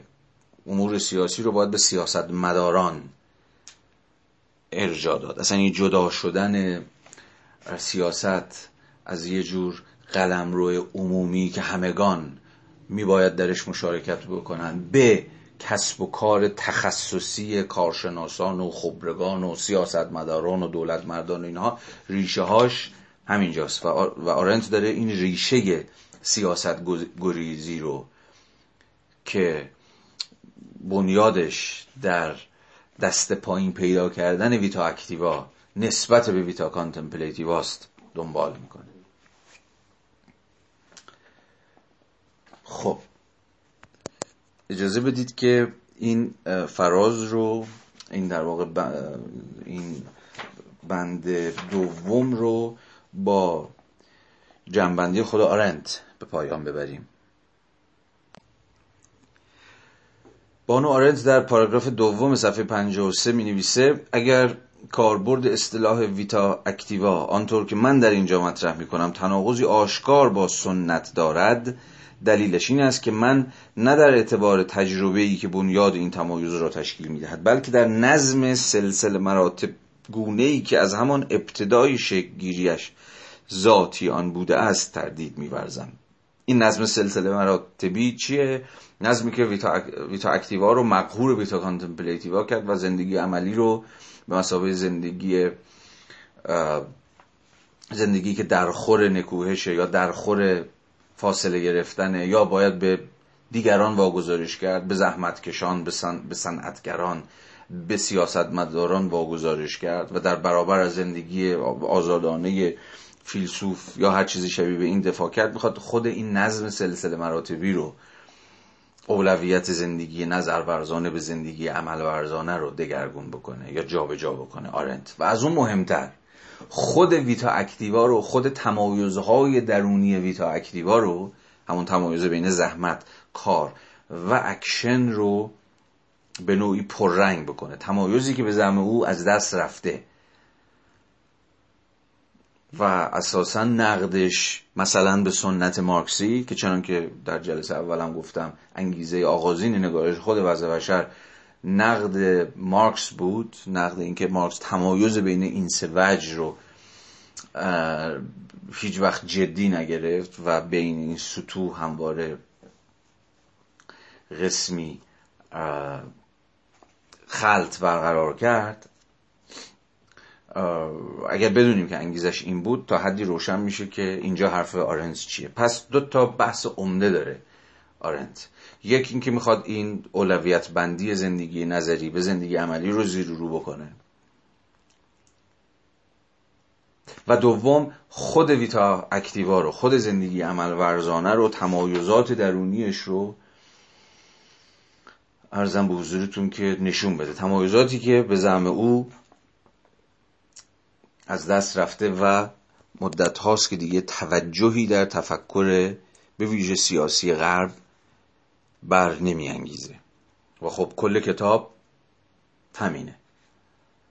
پررنگ کردن تمایزات بین این سه وجه زندگی عمل ورزانه و نشون دادن اهمیت تعیین کنندگی تعیین کنندگی که هر یک از این سه وجه به اندازه خودش در وضع بشر بر عهده داره.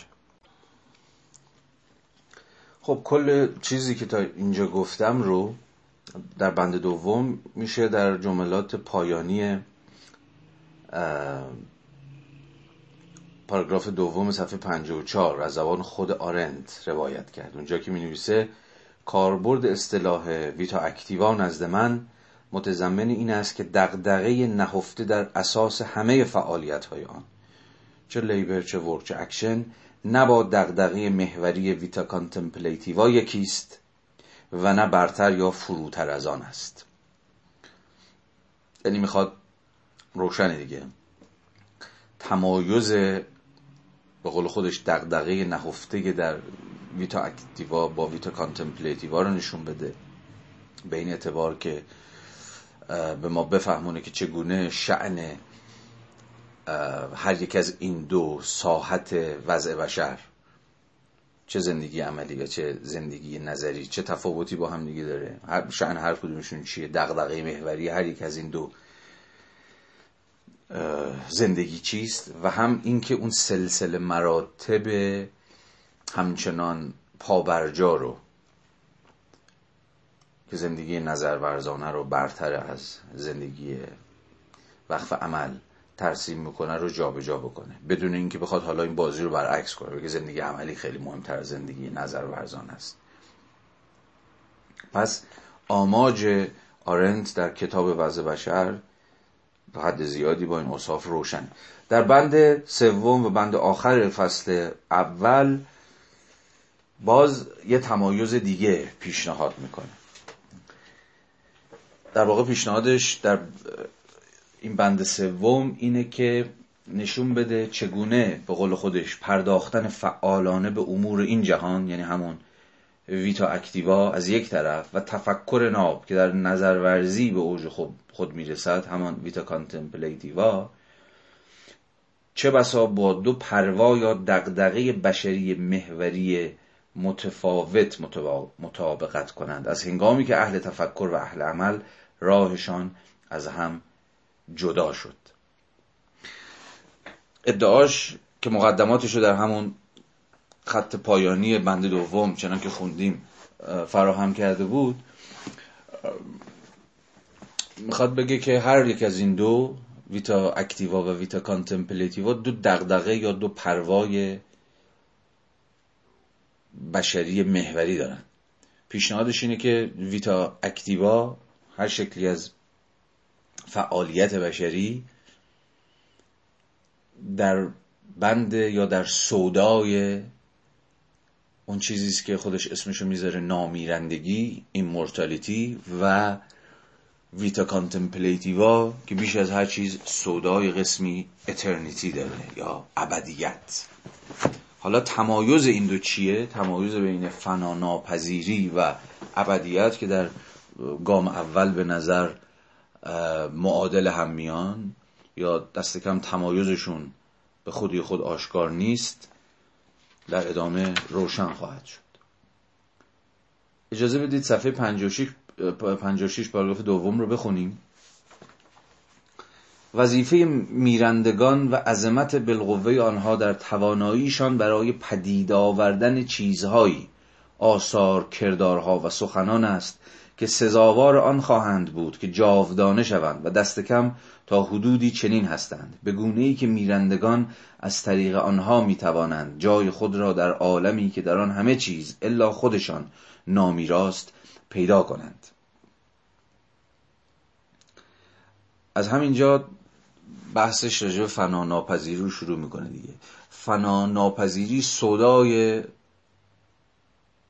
فناپذیر هاست یعنی انسان ها و می‌خواد از این بحث بکنه که چگونه از مجرای عمل یا اشکال متفاوتی از عمل کردنه آثار کردارها و سخنانه که انسان ها این صدای فنا ناپذیر شدن یعنی دوام آوردن در برابر یه جور مرگ و فراموشی که پیشتر هم بحثی مقدماتی در برابرش کرده بودیم رو پیش می‌برن.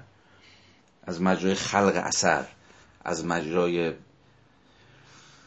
دست به عمل زدنه که انگار انسان ها به مسابه میرندگان. صدای فنا ناپذیری رو عملی می‌کنن. و جای خود را در عالمی که در آن همه چیز الا خودشان نامیراست پیدا می‌کنن. انسان ها با قابلیتشان برای کردار نامیرا کرداری که دست کم رد و اصل و اثر و محصولش همچنان باقی میمونه با تواناییشان برای بجا نهادن رد و نشانهای محو ناشدنی به رغم میرندگی فردیتشان قسمی نامیرندگی به کف می آورند که خاص خودشان است و ثابت می کنند که طبیعتی الهی دارند. طبیعت الهی به معنای همون امر فناناپذیر.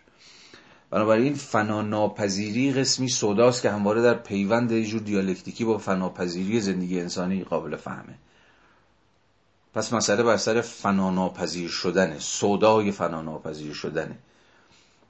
سودای فناپذیرها ف...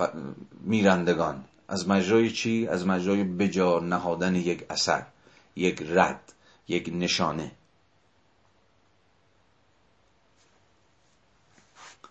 و به زم آرند این همان چیزی است که دغدغه اصلی هر شکلی از فعالیت زندگی عمل ورزان است. چه لیبر؟ که دیدیم. سودای این رو داشت که بقای فرد رو تضمین کنه حیات فیزیولوژیک رو تداوم ببخشه حیات صرف رو از مجرای تأمین نیازهای انسانی. چه از اون بالاتر؟ ورک به میانجی خلق کردن و ساختن و مصنوع ساختن جهانی که بیش از فرد میپاید فراسوی مرگ هم. دووم میاره و چه کنش های بشری که دیدیم در همون فرازی که آرنت از این سخن گفته بود که کنش از مجرای یادآوری شرط تاریخ رو به جا میاره و در اینجاست نقش داستان ها و روایت ها برای آرنت. به مسابقه آن چیزی که می‌تونه انسان رو وارد قلم روی فناناپذیری کنه. یا دست کم انسان رو از فراموش شدن نجات بده. تمایز بین انسان و حیوان درست در خود نوع انسان جاری است. تنها برترین ها یا اشراف که پیوسته ثابت می کنند که بهترین یا سرآمدند و نام و آوازه نامیرا را بر چیزهای میرا ترجیح می دهند انسان به معنی واقعی کلمه اند خب داره همون سنت یه جور آریستوکراتیک یونانی رو اینجا بهش ارجاع میده. یه نوع طبقه خاصی از انسان ها حالا به این نگاه سلسله مراتب اینا رو یه لحظه بذاریم کنار تمایزی که بین طبقات پلیس وجود داره.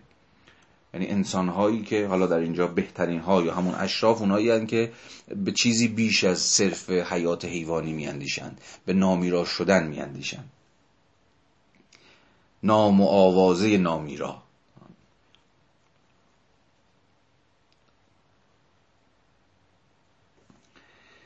ما بقی که خورسندند به هر لذتی که طبیعت به آنها میبخشد حیوان صفت زندگی می‌کنند و میمیرند.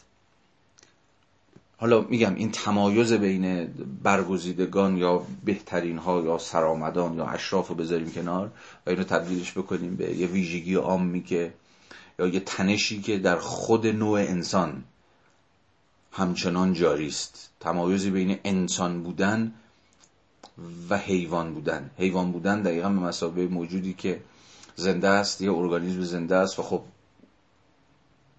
عملا تا مدتی زندگی می‌کنه و بدونی که رد و اثری از خودش به جا بگذاره میمیره و فراموش میشه و انسانی که همواره صدای فناناپذیری داره.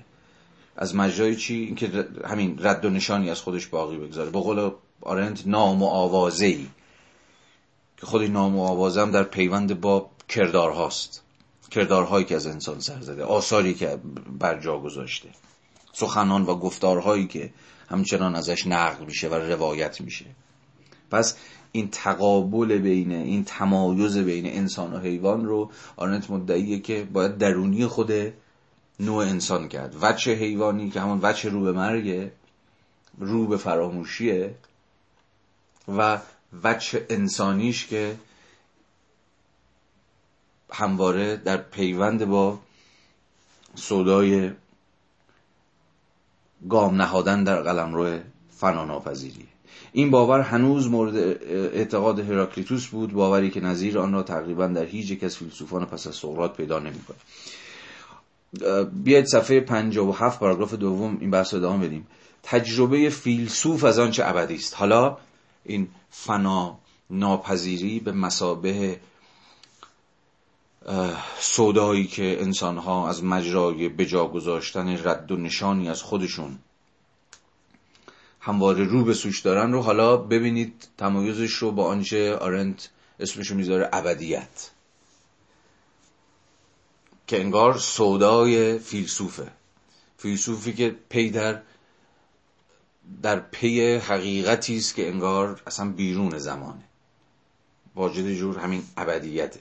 و شرطش هم دست کم از افلاتون به بعد خروج از شهره خروج از پلیس خروج از دکسای شهره باورهای رایج شهره.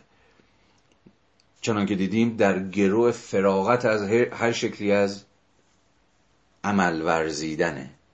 همون وجوه سگانه ویتا اکتیواست. بنابراین اگر فنا ناپذیری تقلای انسانهای بدنمند و زمانمنده برای اینکه به نوعی در برابر فرسودگی و فراموشی مرگ مقاومت بکنند و بر زمان بر زمانمندی فائق بیان ابدیت یا سودای ابدیت در گروه اصلا خروج از زمانه. حالا ببینیم روایت آرنت رو. تجربه فیلسوف از آنچه ابدی است که به نزد افلاتون ناگفتنی و به نزد ارسطو آری از کلام بود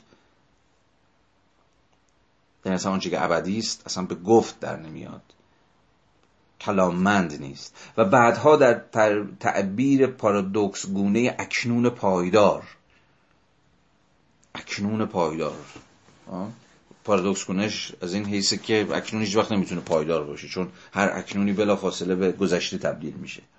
اما همین تعبیر پارادوکس کنه اکنون پایدار خود گویای وجه سرمدی حقیقتی است که تجربه فیلسوف انگار سر در پیش داره. و بعدها در تعبیر, تعبیر پارادوکس گونه اکنون پایدار به غالب مفهوم درآمد تنها بیرون از قلم روی امور بشری و خارج از تکسر انسان ها ممکن است. باز اون فیگور فیلسوف افلاتونی رو به خاطر بیارید که به حقیقت دست پیدا می‌کنه حقیقت برش آشکار میشه تنها در صورتی که تو همون تمثیل معروف غار پاشو از قلم رو امور بشری به بیرون می‌گذاره. یعنی شهر رو انگار ترک می‌کنه. یا به صدای یه جور آلسیا به روی دکسا همون باورهای رایج شهر پشت می‌کنه. و این چیزی است که از تمثیل غار در جمهوری افلاتون در میابیم آها خود آرنت هم اشاره می‌کنه در اینجا. در این تمثیل فیلسوف که خود را از غل و زنجیری که وی را به هم قطارانش میپیوست رها ساخته است به عبارتی در تفرد کامل غار را ترک می‌کند. بی آنکه دیگران همراه او یا در قفای او رهسپار شوند. داره میگه ببین تصور متافیزیک غربی از افلاتون به بعد همواره اون حقیقت ابدی رو در پیوند با یه جور تفرد تنهایی سکون بی حرکتی نابدنمندی بیرون از شهر بودن فراغت از ویتا اکتیوا داشتن توضیح میده. و خب این عملا آرنز رو به تعبیری در این کتاب با کل متافیزیک حقیقت در فلسفه غربی در تقابل قرار میده. جایی که بخواد یکایک این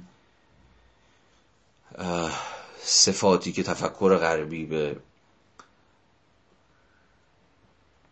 حقیقت جویی فیلسوفانه به مسابقه عالی ترین درجه زندگی انسانی نسبت بده رو نقد بکنیم. به تعبیر سیاسی اکنون مردن همان بیرون شدن از جمع انسان ها باشد. به تعبیر سیاسی اگر مردن همان بیرون شدن از جمع انسان ها باشد یادتونه که این تعبیر همون تعبیر رومی ها بود. که مردن براشون همون خروج از زندگی انسان ها معنا می شد تجربه آنچه ابدی است نوعی مرگ است.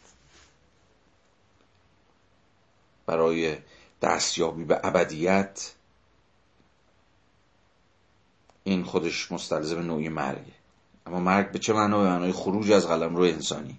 بیرون شدن از جمع انسان ها در پیش گرفتن قسمی تفرد در برابر گشوده بودن به روی کسرت که ویژگی پلیس بود یا همون زندگی سیاسی بود چون که به خاطر داریم به تعبیر سیاسی اگر مردن همان بیرون شدن از جمع انسان ها باشد تجربه آنچه ابدی است نوعی مرگ است و یگانه چیزی که آن را از مرگ واقعی متمایز می کند این است که چنین مرگی قطعی و نهایی نیست زیرا هیچ موجود زنده ای نمی تواند دیر زمانی آن را تاب آورد.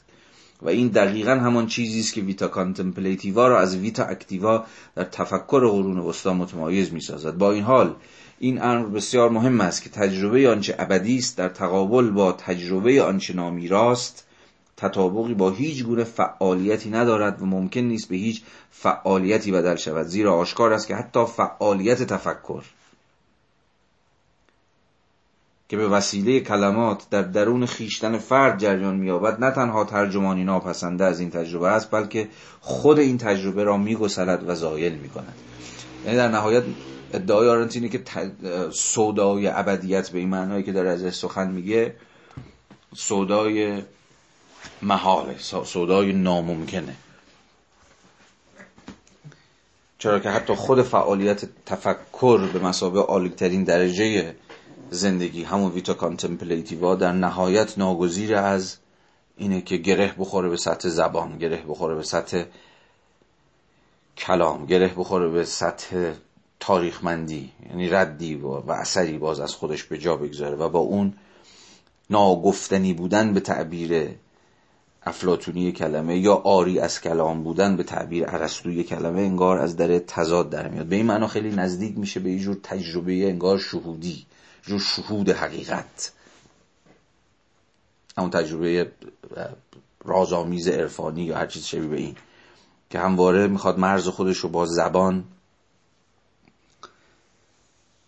با دلالت با معنا که ممکن میشه تنها به شرط بین الاذهانی بودن به شرط گشوده بودن به روی دیگران یعنی به همون ساحت فهم پذیری حفظ بکنه. خب.